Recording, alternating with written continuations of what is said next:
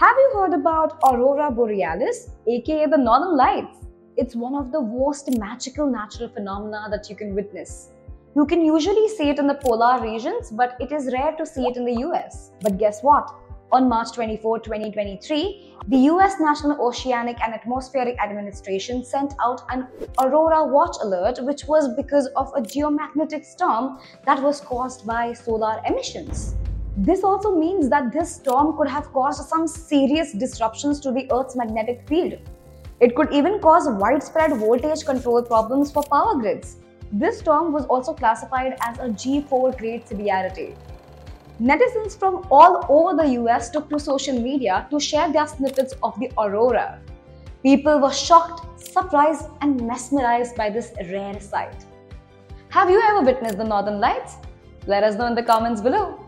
And that's it from my end, and for more such content, stay tuned to Novello.